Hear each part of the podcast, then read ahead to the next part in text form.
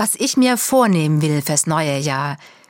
Ich nehme mir vor, das alte Jahr hinter mir zu lassen und damit auch meinen Ärger über diesen einen Mitarbeiter auf dem Amt, der mich wirklich immer erst einmal eine halbe Stunde warten lässt, bevor ich drankomme. Vielleicht schleppt er selber eine Kränkung mit sich herum. Ich nehme mir vor, das alte Jahr hinter mir zu lassen.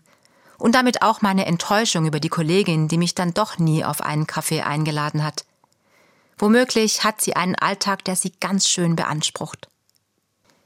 Ich nehme mir vor, das alte Jahr hinter mir zu lassen und damit auch meine unrealistischen Erwartungen an mich selbst. Ziemlich sicher machen trainierte Bauchmuskeln keinen besseren Menschen aus mir.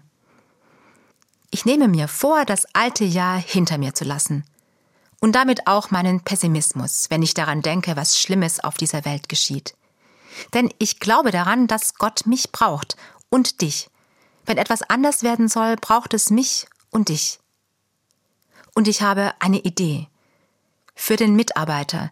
Ich nehme mir nächstens was zu lesen mit. Für die Kollegin. Ich lade sie einfach selber ein. Für mich selbst. Ich lächle meinem Spiegelbild zu. Für die Welt. Ich trage meinen Teil bei und übernehme Verantwortung. Das nehme ich mir vor fürs neue Jahr.